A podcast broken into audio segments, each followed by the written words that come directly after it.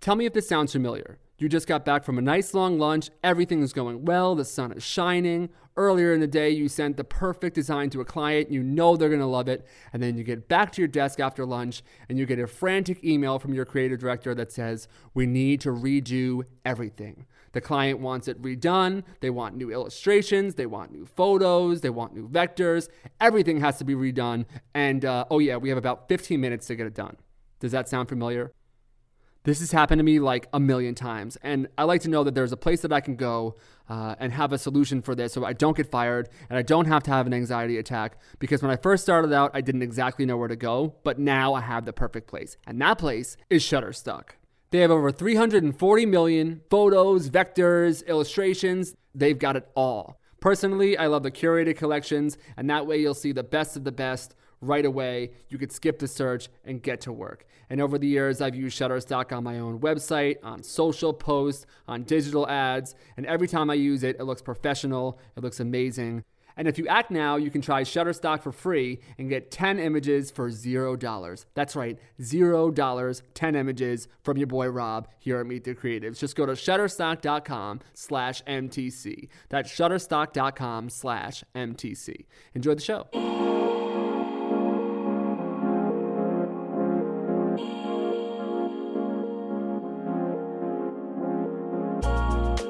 Yeah, now we're on brand. That's right. All right, perfect. So we got some great questions submitted. Uh, I was actually just vacationing in Cape Cod, and uh, I was spending some time with Brian Collins, who was on your show. All right, yeah. And he says to say hello. I was asking um, about some interviews he's done recently. He said that he loved talking with you, and he said that of all the shows that he's done, uh, your show is the one he's recognized for the most. He's been he's had people come up on the street saying that they saw him interviewed on your show. So you're certainly doing something that's pretty significant there. All right. Here's a secret. It's easy to sell Brian Collins, so not a yeah, big deal there. He's a talker. He kind of sets it up perfectly there for you, so that's good. Yeah.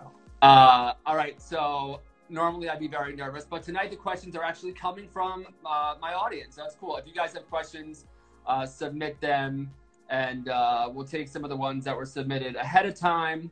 Uh, and some of the people who submitted them are actually in the chat right now. So, all right, here we go. Uh, this is from ELY Creative VA from Virginia. With companies like Fiverr, Design Pickle that are delivering on demand media graphics, how can we position ourselves to not be passed over by these collectives? Each of them promises nearly unlimited revisions and fast turnaround times and maybe cheaper than an alternative for small to medium sized companies that cannot afford an in house team. Uh, instantaneous designs kind of are taking some of the market. That's the gist of it. So, uh, what, what's your feedback to somebody who says that they could just go online and go on Fiverr or something like that? Yeah, there's a couple of things we need to take into consideration. The person who is going to buy creative services on Fiverr, uh, Upwork, or Design Pickle is in a totally different market space than hopefully where you're positioned. Now, I know a lot of creatives are selling through these creative marketplaces, and we want to talk about that in a little bit.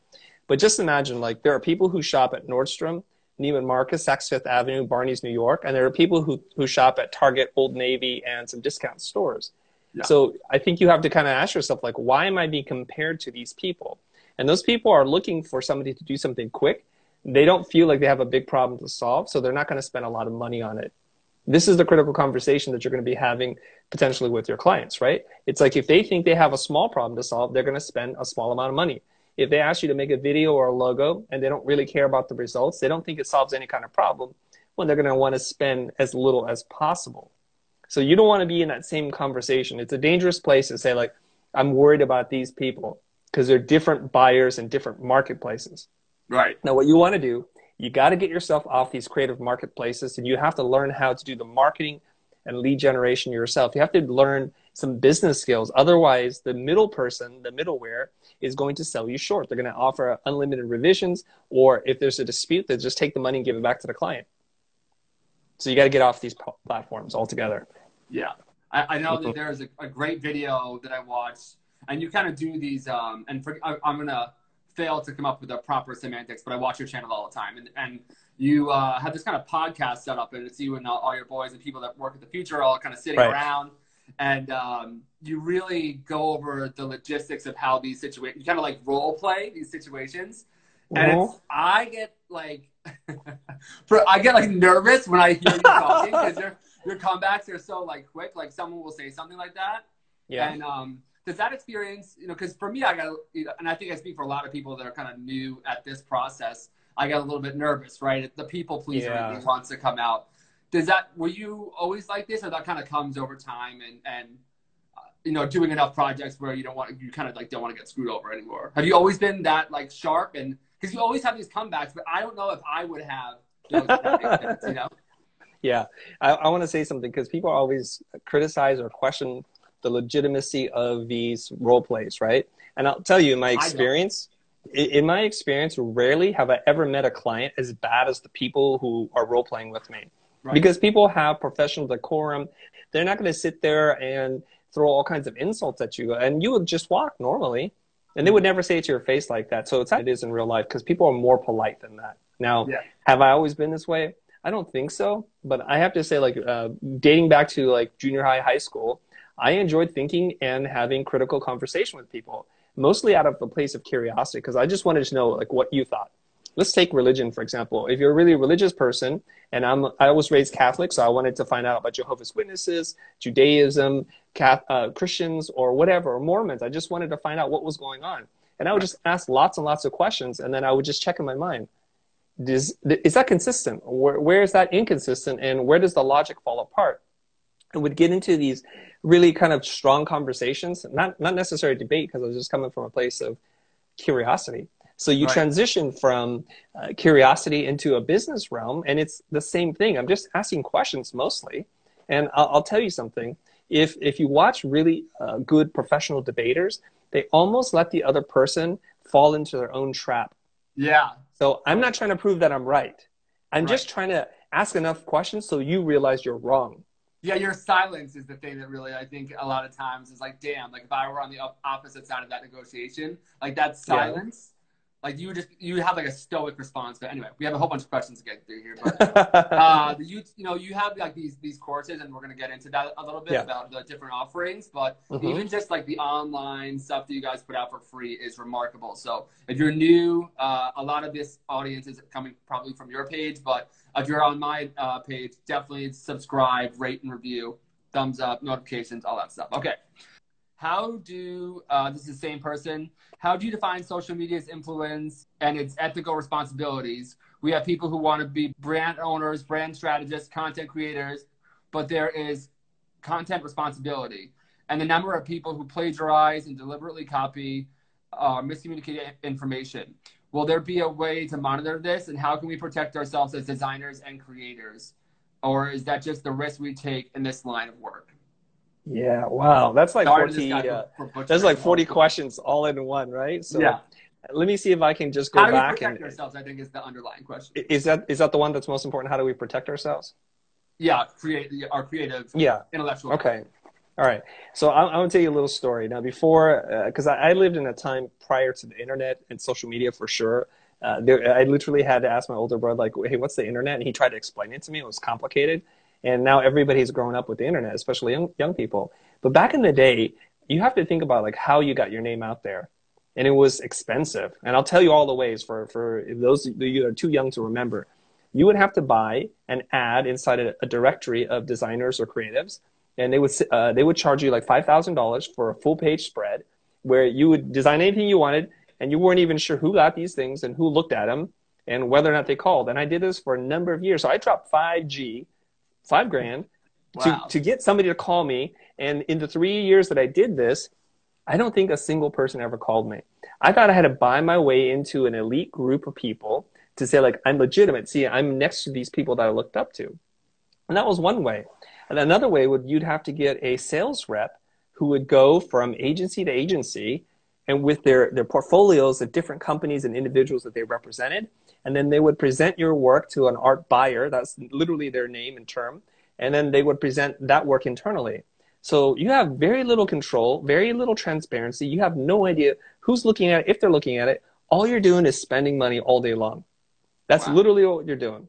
And so how do you Spending get money on? Facebook doesn't seem so bad anymore after hearing. No, right? So I just want to let everybody know. And and sometimes we would do this in the, in the early days because I didn't have a rep. I couldn't afford to buy these ads. I wasn't even sure if they were effective. So I'd get on the phone. I would call some people that I thought I would know, and it was scary as hell. You pick up the phone. It's like, yeah, you don't really know me, but uh, do you have an, a, a moment so I can show you my portfolio? And they know what you want. Right. You want work, and they're like, Yeah. I get a thousand of these calls every single day. Why would I even want to talk to you? And Yeah. then every once in a while they would say yes. You would get your portfolio together physically, put it in a bag and, and a portfolio case, and then you would get in your car and drive there and open it up and wait, probably wait in the lobby and then show it to them. And you show them a few pieces and like, thank you. And then you're off. Wow. That was it. That was your entire process. So it didn't, it wasn't very good then. I'm going to let you know right now. So right. what we have now is far superior to what we have then. Yes, it does come with some risks. It, there are some caveats here, but to think that you or I or anybody, all 167 people watching this right now, have the ability to produce a, a piece of work and share it for free on a forum that might have hundreds of thousands, maybe millions of people look at it, all for free. The risk that we have and the risk that we're taking is it might be so good that other people might reshare it and they might obscure your name or they might plagiarize your work. But that happened since the beginning of time. Yeah. It's just more convenient now. But the, the upside to this far outweighs the negative. So I think we got to get over ourselves. There are a lot of people who are like, no, I, I don't want anybody to copy my work and all that kind of stuff. And they toil away in relative anonymity, working in very local markets, getting crushed by clients who don't treat them well. Right. When you don't have options, you have to take whatever's in front of you. So the best thing that you can do to build your confidence is to have more options than the capacity to do the work. That's it. Yo, this guy, I'm telling you, this guy's the man. Yeah, totally. and I actually did some uh, some live events in person, Mhm. and, peop and people would be like, "What do you think about Chris Do? Like, what do you think about Chase Jarvis? Like, do you want to be like them? Are they your competition?" I'm like, "No, like, there, there's plenty enough. There's plenty to en- enough for everyone. And Yeah. there's there's abundance. You know what I mean? And and it's like you have an online learning platform, and so to like you know, there's LinkedIn Learning. There's all these different things, but the value like that you provide is undeniable and i think that it actually makes things probably better because because there is this kind of vast open transparent you know, this transparent world where everyone has a shot um, i think that makes the competition a whole lot better so that's good by the way, Yeah. I'm, not, I'm not allowed comparing myself to you or chase jarvis i'm like but check it out. Check it out. Like when, when I was coming up, like when I graduated school in 95. one day. when I graduated school in 1995, I was working. I always wanted to know, like, what is the other company charge? How did they structure their bids? And what are they presenting? And what's their process like? And for decades, nobody ever talked about it. Some of them, some of my competitors were my friends, but they, we're not going to ask each other nor share it because it's like bad form to go and ask your friend competitor, like, Right. hey, so like, what'd you submit for that bid? And how did you win that job over us? They're not going to tell you. Even to Yeah. this day, I have a lot of guests on our show, and I'll ask them point blank, how much money do you make? What's the average size of your job? And they will not tell you anything. I'm, I'm hoping that by speaking this, that we create a space where creatives, we're not competing against ourselves. You know, there's that the, the whole crab analogy where you put a bunch of crabs in a bucket and they could climb out of it, but as one that tries to get out because their instincts are just to grab whatever they can, they Right. pull them all themselves back into the bucket. And that's what we have. We have this crab mentality. When, when one somebody when, when somebody does really well, when their videos get sponsored or they start to like have a little success, what do we do? We tear them down. We, we do the same thing with bands. They sold out. They're just for the dollar now. They're chasing the Benjamin. We liked it better when we only knew them and nobody else knew about them. right What are we doing to ourselves? That's crazy. I know. I felt that way about Green Day when they came out with American Idiot. I felt like that was like like all of a sudden my cool like punk rock band sold out. Now they're on Broadway. Come on. Right. Sorry. ADD here. Here we go. Uh, let's keep it moving. Um, based on a dream. Oh, there's underscores in between all those. Based on a dream. How to utilize utilize your time uh, at university the best way. I love your post-its video. That was fantastic. If you can maybe tie it in with that, that'd be awesome. But feel free to. Okay. Well, I'm going to try to uh, adapt my answer for the times that we're going through right now. I was just having a conversation with somebody. Like, uh, we, we believe that we pay a lot of money in tuition for universities and colleges because of education, and there's there's a kind of subtle pushback and tension that's happened right now because a lot of universities, uh, rightfully so, are doing online classes now. Right. And so students are demanding a refund or a partial refund on their tuition because it's like, I'm kind of getting what LinkedIn is right now. I'm kind of getting Skillshare or Masterclass, but I'm paying 1,000 times the amount that a subscription to one of those platforms would cost. So we start, we have to have a real conversation with ourselves. Are we going to school to learn? And if, if we, we if we're only willing to pay one tenth of it for the educational part, what are we getting for that nine tenths that we're spending? So some right. people might say it's the social experience, uh, the networking, uh, maybe the, the campus life facilities, tools, uh, the football field, all that kind of stuff. Yeah, it's like, are you paying for the overhead? Yeah. Yeah, that's really literally what you're paying for. The machine is so expensive, yeah. right? I mean, um, I, I, think a lot of schools uh, range between 40 to 70% in terms of the money that's being spent in, in, in management and overhead and not on teachers. Yeah. Like yeah. that, I used to take 20... classes on LinkedIn Learning, like yeah. another great another great resource. But, but I used to take uh, Sean Adams from Art Center College. Yes. I love, love, love. St- still to this day, I watch him all the time. And I would mm-hmm. think to myself, like, what is the real difference between somebody who goes to Art Center College and takes Sean Adams' class, and then me here on LinkedIn and I have these presentations and it's all there. And I remember thinking that, and now that question has kind of come to like the zeitgeist. You know what I mean? Because I felt I would pretend like I was at Art Center. You know. Yeah. And yeah. The, the answer to your question is because I, I know Sean, he was, I guess, at one point uh, partially my boss because I was teaching there. Yeah. Is probably not a lot. Sean's a right. fantastic teacher, is super well spoken, very knowledgeable, and basically you just don't breathe the same air.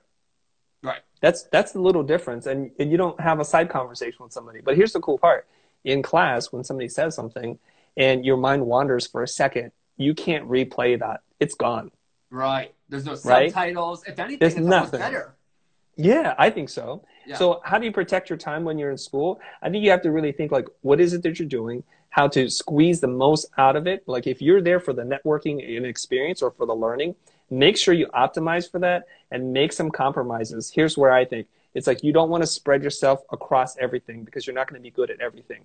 If you're really into humanities or graphic design history or hand lettering, just give it your all in those classes and do a little less work in the other ones because I think you're going to get more out of it. Yeah. This is certainly a moment that I think is going to change a lot. So, um, by the way, my wife, this, this is why I married this girl right here. She took the questions that people were writing and wrote them out for me as you were talking. Oh, that's how you're reading these? That's wifey material. No, wow. I, I was gonna try and like scroll through it, but I think that she sees the rate at which they're coming in. So thank you, Sam. They're, they're moving fast. um, yes, thank you. Okay. Um, okay, we got those. Perfect. All right. Uh, TrekTube says, "What are Chris's thoughts on pricing in these uncertain times? Do your prices change because we're going through a tough time, or how's that work?" Yeah, we're getting into that question a lot. So let's let's let's just. I establish... feel like your answer is no. If I had to it, it almost is no. I'm trying not to say that though, right? Because yeah. it's not very helpful. So, and I, I, I want to say, what's the baseline, for example, prior to this period in time? Were you really good at pricing?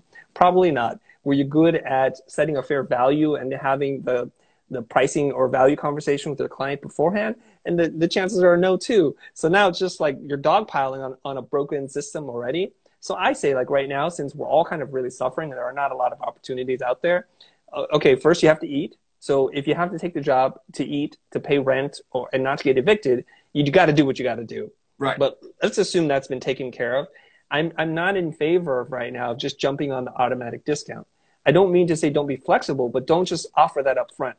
This happens all the time. Now, I want to tell you something, and, and this is sometimes controversial, but I want people to, to, to know this, right? There is an emotional psychology or psycho- psychological emotional reaction to price. So when we pay a lot for something, we are demonstrating that we value this thing. Because I would not pay you a thousand dollars for something if I didn't feel like you gave me more than a thousand dollars worth of joy, fulfillment, or helped me make more than a thousand dollars. Think about it. Like this is pretty arbitrary. If you go to uh, an art show, uh, different prints sell much faster than others. It's because a, a, a good number of people agree that whatever I'm paying for that, it's going to be worth more than that. Yes. And so when you start to discount your price, you're sending a signal to the other person. It's like, I guess this is worth less. Mm-hmm. It's mass produced. Maybe they're not that good. They're they're not on the uh, they're not an up and coming person or or something is weird about this. And so we tell ourselves these stories. So when you're having the money conversation, what I would suggest to everybody that's listening is don't jump into discounting right away. Present yourself strong. talk about the problem, talk about the goals that you're trying to solve for the client, and figure that part out first. Figure out how much it's worth to them. Figure out the success metrics, like how they will measure if this is successful or not. Get them talking and really just listen for a while. And the best part is they are pricing it up for you if you just ask the right questions. Yeah. So like this is important. This will help me get more customers, and each customer is worth X, Y, and Z, and you're going to help me do that. And you haven't said anything. You haven't convinced them of anything. You just sit there, leaving them in that awkward Chris Do silence, and you you stack that paper. you just ask the smart questions. Yeah. And then you shut up. That's really right. it is, right? So then once you get that conversation flowing, it's like, yeah, this is really important. I do really think this is great. Then you say, like, what is a fair price to pay for that? Given what you just said, and they're going to say something pretty high. And they could even say, and, and if you know, if you're so lucky to have a really honest, straightforward client, we're like, you know what? That's a thirty thousand dollar problem. But here's the thing: my cash flow is horrible right now. I think you're worth every bit of that money. Can you work with me here? Then you would say, like, what would work for you? See, I, I don't even want to answer the question. Then they right. might say, what if we just did three payment plans? So like 10,000, 10,000, 10,000. So that didn't even lower the price. It was just being flexible with the payment terms. Right. I didn't have to sell anything. I don't have to get awkward and weird with them. And right. if you could do that, you're going to probably double or triple your your, your revenue instantly. Yeah, totally. How do I differentiate myself from other designers as far as getting a design job? Great question. Oh, getting a design job. Okay, so you'll realize this if you're applying for a job right now. It's it's a weird world that we're in right now. So uh, I'm I'm going to try to navigate this as best as I can if they call you, you've already met the minimum qualifications. So at this point, they're probably looking to see if there's anything else behind the work. And this is really how you differentiate yourself. And here's the good news no two people are exactly the same. So what you have to do is you have to kind of be yourself, be present, and not get nervous and try to pretend to be somebody that you're not. Just show up wholly as who you are and be as honest as be as honest as you can be and and there, it's going to come across as you're really confident and you're very present. What I would do too, though, is to prepare for some of the questions that you're going to get because you should be prepared a little bit. So if they ask you certain questions, maybe about like why you want to work at this company, what your five year goals are, you should be able to articulate these and don't say something that's not coming from a genuine, true place because they can smell that from a mile away. Remember, yeah. they're professionals at interviewing people and sniffing out who's a poor fit. Yeah. A couple other things. It's good, like for a college application, it's good for you to have other interests. So when they're like besides design or besides animation or, or programming, what else are you into? And it, it's like crickets out there. You're not that interesting of a person. Remember, they're trying to imagine what it's going to be like to be working with you for the next couple of years. And we want interesting people. We want people who are friendly, who are open, and and are happy to be alive and to be doing the work that they're doing. That matters to us. Yeah, absolutely. Uh, what is your favorite online course you've made? My favorite online course, um, probably my typography course because I feel like that's the backbone, the spine to design, and we need to be good at typography. And if you're good at something that people will hire you for, I think it starts to build your confidence. And it's it's our most popular class with the most number of students uh, in in terms of that kind of class. And so I'm I'm very proud of that because typography is not one of those things that you could just type up on the internet or flip open in a book and find a lot of options for. So I, I can't even think, to be honest, like there's another source out there that's teaching typography on the level that we're trying to do it at. Yes. Awesome. Uh, 52 Chef says, what is your second favorite cocktail? Oh, that's easy. I don't that's drink at all. I don't drink at all, so never have. By the way, I was not going to talk about this, but uh, I'll share. And it's, I swear to God, this time it's relevant. Uh, your post-it uh, um, video. I, I don't know what, what, what the title of it was called, but basically like blocking out your days and each hour yep. to post it. Uh, budgeting uh, your time. Mm-hmm. What was it? Like budgeting your time. Yeah, budgeting to, your to time. Yeah. Mm-hmm. I realized how much time I was actually allocating towards drinking and uh, smoking, and I actually am now. Today is day seventy-one. I've been doing online Zoom meetings. I've been sober for seventy-one days. It has fundamentally changed my life, and I think that the first thing that really I mean, obviously, besides like a lifetime of like trauma and depression, what was seeing those notes and seeing really how much time I was wasting towards that, and uh, yeah. it's really great. So being sober under. Hey, congratulations, man! Thank you. It feels it feels good. I highly recommend it. Uh, I'm gonna do a on 90 days. I'm, I'm gonna do a talk on here, so we'll we'll get to that down the road. Um, uh, Sil Asmar is HTML and CSS essential for design? Uh, no, not at all. You can use a pencil and a piece of paper, and that's essential for design. The ability to think, to be able to articulate what it is you're thinking, and to visually represent it in some form, that's what's important. I don't know a lick of HTML. Uh, very few of my designers and people on my staff actually know HTML. I think there are three people on our staff who know this. If you want to do web design, it might be kind of critical to know some some of this, and that's why it's integrated into a lot of programs, at least to know your way around. But there's a whole group of people who are developing tools where designers don't have to code anymore. And yeah. it's very clean. So this is no no code movement that's happening. So i think we're maybe a couple of years away from super clean code being generated via software this middle layer. And the analogy i make is this and my brother told me this many years ago so it's his idea. He's like you and i if we're going to design we'll open up adobe illustrator right? And if you ever looked at a postscript file before like not not the vector points and anchors but the, you can open up in a text document and it describes what you're drawing in kind of math terms. And if right. you know what you're doing, you can actually design in PostScript, like sit, literally write it. No designer I know designs in PostScript, but that's kind of like the analogy I'm making. Like that's the middle HTML layer, and what we want is what we see. So right. if we can get there and have clean code and not have to, to, to type it in, then I think we're going to be okay with that my friend Mike Abandolo. I, I, always say that wrong. We've been friends for years, and I always say this wrong. Mike Abandandolo. There's like a lot of. There's an extra syllable or two in there. We've been friends for like five years. It's kind of ridiculous. Yeah. Uh, do you have a structure for critiquing design work? Been been getting off track during critiques, and we have wait been getting off track during critiques, and we had a moderator, and and that did not work. Yeah, so your, I think your design critiques are crazy well, I, think having some kind of framework to have a conversation about design takes it away from the subjective nature of I like it, I don't like it. That's not very helpful to people because it's super subjective and I cannot predict what you like. I don't think you can predict what you like 100% of the time. So this becomes very difficult. So years ago, I learned this because I was working with a teacher who teaches teachers, and he said, look, you should try to think about the five big decisions that you're making when you look at a piece of work so that your students can have the same framework. And it just took me a moment. I wrote them down and and then we were able to quickly identify it, right? So like when we're talking about design and typography, the first thing I ask is, uh, uh, do I know what to look at? Right. Because people, especially starting out, who are not as confident, start piling in textures and little logos and type all over the place, and then they blur half of it and they put a gradient on top. And, and you're like, what am I looking at? I don't know what to look at because everything's screaming at me. So the first thing is, tell me where my eye is supposed to go. And you do this through scale, through con- contrast, through negative space. And that's where you would begin. So if you're looking at your own design and you're not sure if it's any good, just step back, like look away and then look at it again. It's like, what do I look at first? And if you yeah. can't tell, you probably have broken the design, so to speak. Yeah. Now, if you're working in large teams, you guys should have this shared framework so that everybody is trying to hit the same target. Oftentimes, it's the client brief.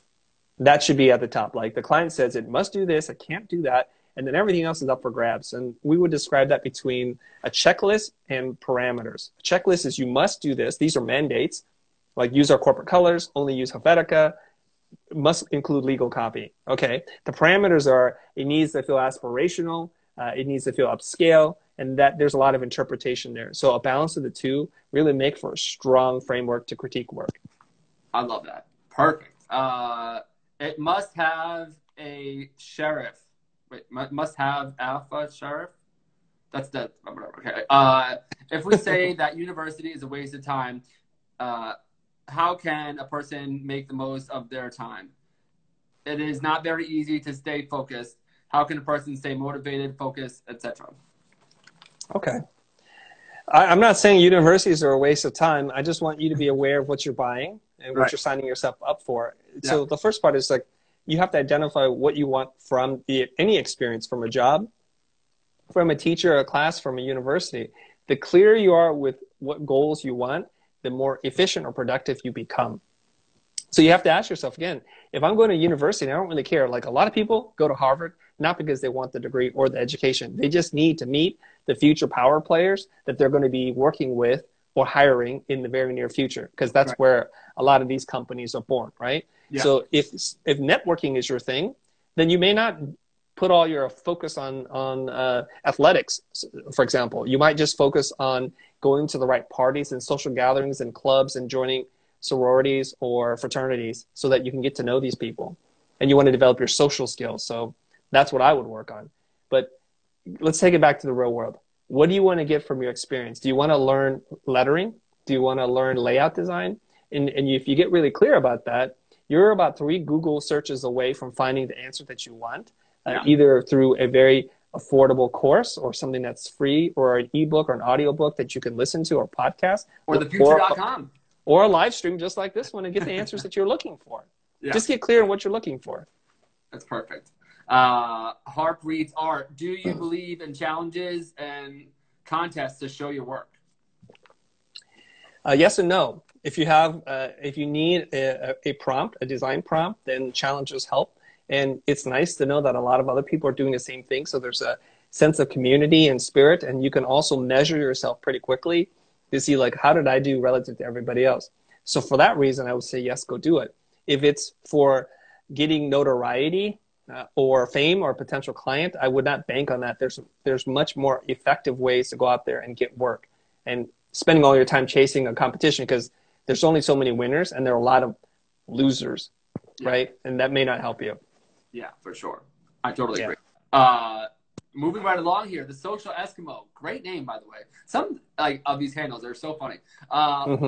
What about throwing a small discount on the invoice, like a surprise for added value to a client? Dumb idea or no?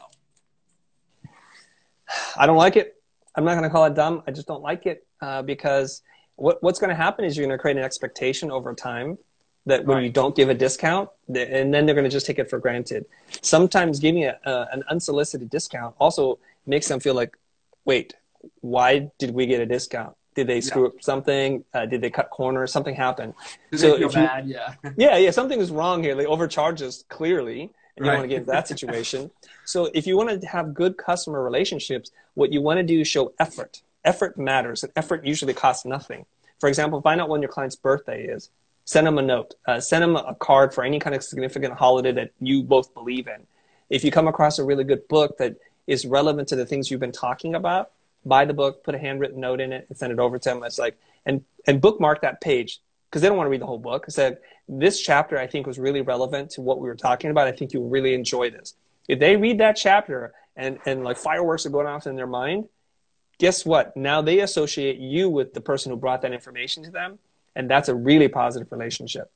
I love that. Awesome. Uh, Aloha Cameron Ash says, any book recommendations for self-taught designers? Ooh, self-taught design, huh? The thing is, I don't know about your experiences, but learning design from a book has been very, very difficult. You can learn very technical things. You can learn design history from books, but learning how to put things together, I, I just don't know. Uh, but if you, the one book I would say is is Typographic Form and Communication by Philip Meggs and David Carter is a great foundation to learn more about type and grid systems. But reading that book cover to cover may not make you a very good designer. But at least you'll know the terminology, you'll understand the systems a little bit better. Yeah, absolutely. I always find that that things that work on kind of like the emotional, interpersonal side of the creative can be like really valuable. Like I love Chase Jarvis's book. It was really good because mm. it wasn't so technical, but it was based on kind of like the the headspace that you want to be in to be creative. So for me, that was really helpful. Uh, I have a book list on, on my page. I don't know if you have for the Futur. Do you have like a book list anywhere? Or? I do, I do, I, and uh, you, they can just check my profile later on Instagram cool. and, and check a link, and it's like design books and business books, things like that. I yeah. have lists of everything. I have one too. I gotta update it. Yeah, I'm gonna, I'm gonna steal some from yours. Okay, here we go. Uh, uh, she's off the grid. What a perfect segue. Uh, Apparently not, because she's on the grid right now. Yeah. How do you guys deal with uh, with paid trial jobs, or is it something that you never do? So I guess like giving somebody like two weeks kind of thing, or like an internship. I'm assuming that's what that means, right? Yeah, you know, sometimes these large tech companies they give you a test, like even Pixar does this. They they give you an animation to work on, and it's the parameters are very set, and they they know basically after you complete this if you're a Pixar material or not. And I think for companies like that, where there's way more people who want the job, than they right. have jobs to give. You're going to have to play their game if you want to work there. I don't think there's anything wrong with that if it's a legitimate job offer. Good news is usually those companies have very high salaries and you're at the top of the industry already. Now, yeah. if you're talking about some middle of, uh, of, the of America or the world where it's like I never even heard of this place before. They got four people and working in the back room. and they're they're asking you to do some free work or low paying work, uh, that's questionable for me. Yeah. You know, if you think if you think it's a legitimate offer and, and those are good people and this is a, a good challenge to work on, do it. But it has to be done on a case by case basis. Yeah, absolutely. I'll I'll never get to that Pixar place, but I, I would love to. Like if I really had like my act together and was allocating my post-its properly, I, I would love to work at Pixar. Uh, Soy Goret Agaza, Agiza. Sammy, are you making these names up? Uh, good tip on closing the sales. Uh, we kind of covered that a little bit, but is there a line that you use or like a? Yeah. So I, I don't want to teach you lines that you're going to memorize and say awkwardly. You know, it's like uh, pickup lines that you use uh, on Don't people. it doesn't work. Basically, the entire conversation, if it's structured properly, is taking you to a point of a sale. So it's not just like, how's it going? And hey, do you want to buy this from me? And, and people, believe it or not, do this to me all the time. They'll have a conversation and they'll say, so when are you going to hire me? It's like, where'd that come from? It's like getting punched in the side of the head. And it's like, I didn't even, I didn't know we were even talking about you at this point. Right. So you want to design the conversation. And, and if you read this book, it's called Socratic Selling. And it's based on like Socrates, right? The idea Right. is you ask lots of questions. Uh, another great book is The Coaching Habit by Michael Bungay Stanier. And, and he's like asked lots of what questions, like what is what is the goal? What's the problem? What is the real challenge for you? What's on your mind? And you start to direct them towards something, and it's like, oh, that's very interesting, and that's a problem I think I can solve. And so you keep engaging them in a dialogue, and eventually you get to this point. It's like, hey, do you do that thing that I have a problem with? If you do, let's let's do work together. How much does that cost? So it's a very natural progression of a conversation. You could think of it like dating too. Like Yeah. you might want to work up to something before you say, "Hey, do you want to get married?" Right. That's probably that's the close, right? Or something else is the close, but you know, you Yeah. want to work up to it. It's not just like you meet a person and say, "Hi, let's get married." Yeah, absolutely. Uh, there's uh, Cy Wakeman who was on that podcast. It's really great. You guys should interview her on on the Futur. Um, uh, she has a quote: uh, "Don't be transactional so that you can become transformational." In other words, like don't be going in for the ask because you're closing more doors than you could ever imagine. In that That's way, I get I get it all the time. And tell me if you get this too, where conversations going good, things going well, and and my and I'm like, they're oh like love that episode with the you know with Chris from the Futur. It was really great. I'm like, oh thanks so much, and it's like. Can I be on the podcast? I'm like, whoa, like where where is that coming from? it's like a bait and switch, you know? Because they rope Yeah. you, they rope you in with the nice comments, and then you're like, oh, okay, like this seems like the intent seems right here, and it's a kind of a, a flip.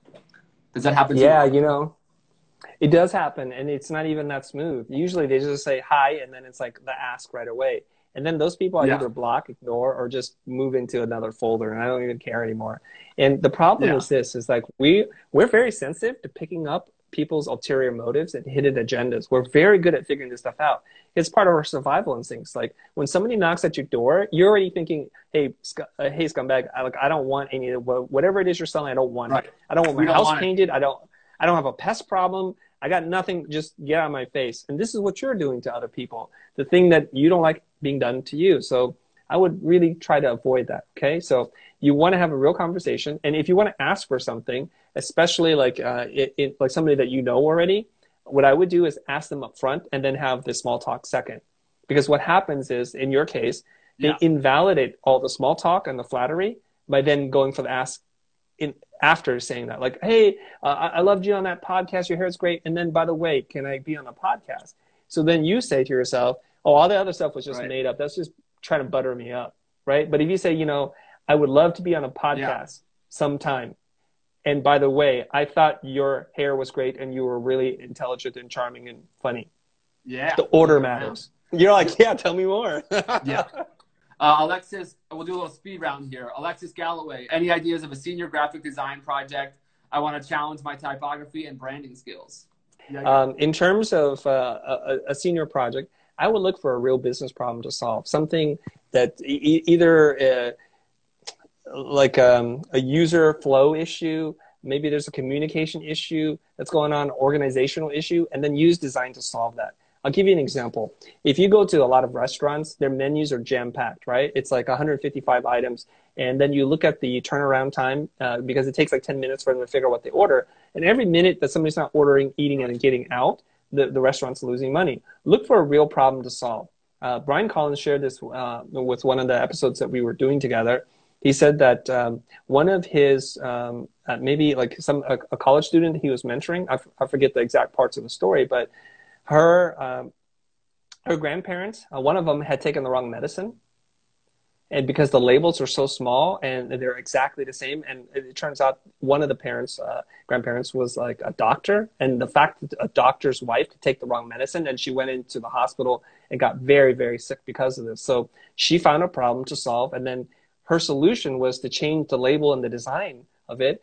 And it caused quite a bit of a revolution. And then her idea made it all the way to target and so now target has this whole system that they're using and so if you want to do a design project, do something that actually might save lives or improve a business, not just because you want to make it look better. Oh, here's a great question. What will the future of design, uh, future with no e, uh, of design industry look like in the next five years? Oh my gosh, uh, your your guess is as good as mine. But I think the the people who are going to be successful are using design to solve more than visual problems it's interesting if you talk to Collins, they describe themselves as an experienced design agency. So that's a very broad thing, right? So they're trying to improve or go from an existing situation to an uh, to a preferred situation or preferred condition. So I think that's what we're looking at. And, and designers now have to compete on something beyond the way it looks. But other than right. that, I don't really know. I don't spend too much time thinking about like what's happening in five years like that. Yeah, we're just trying to get to the end of 2020, people. It's, it's been, it's been hard. that would be a miracle, right?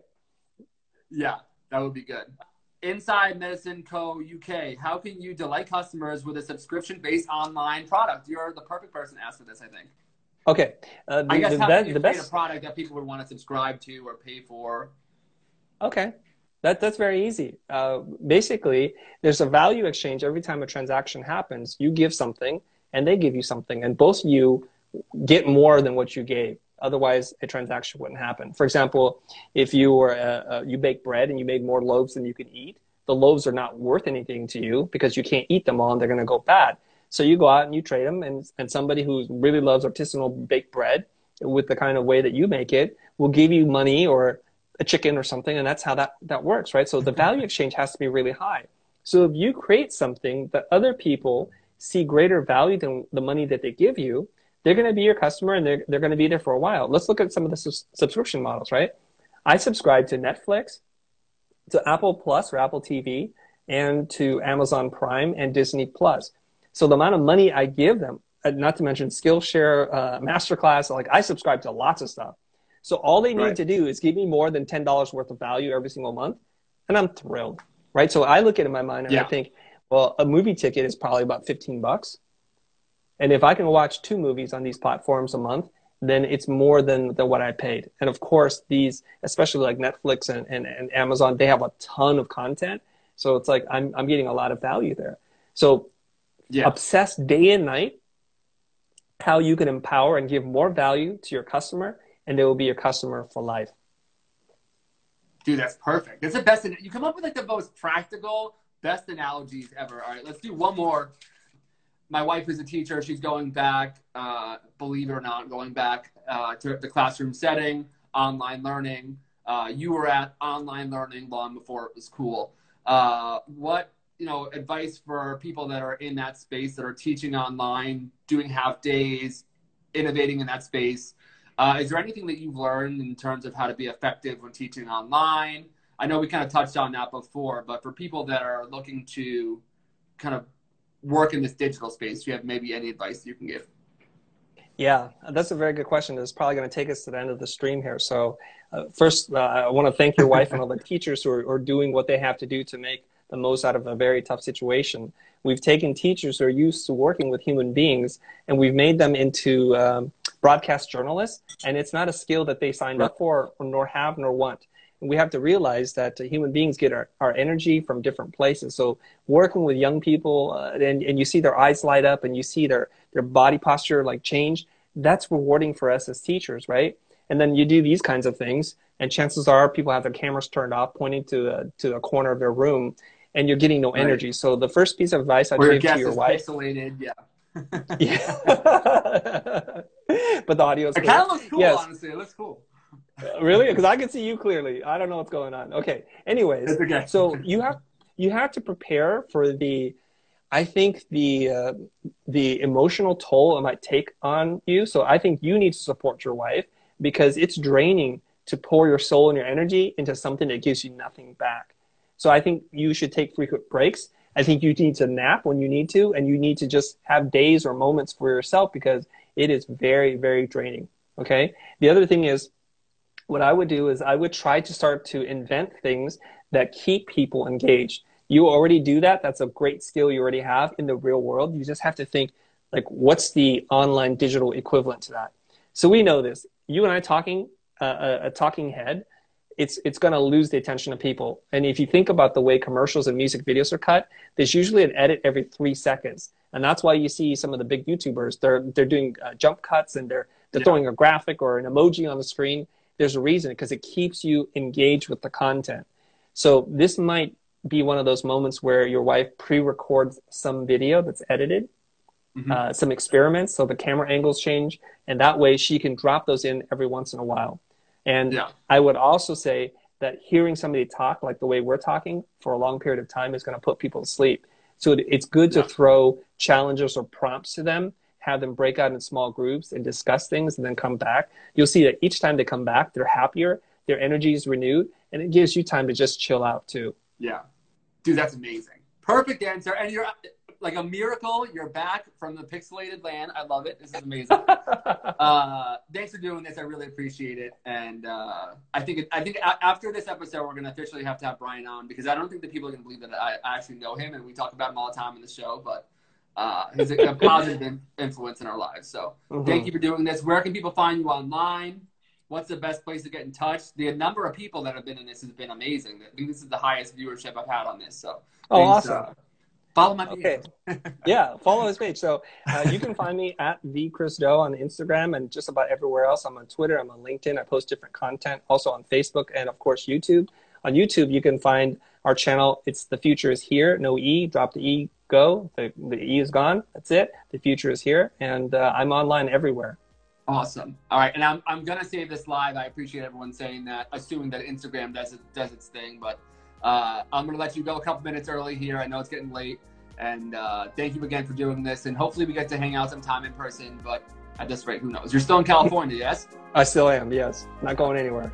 I just yeah. might start walking over there. So, all right, thank you so okay. much. You're the best. Thanks for having me, and thanks everybody for tuning in and, and submitting your questions. So I, I, hope we got to most of them. Yes, awesome. If not, go go bother him on his page and follow their page. Too. Sure. All right. Take care. I appreciate it. Bye. Okay. Bye.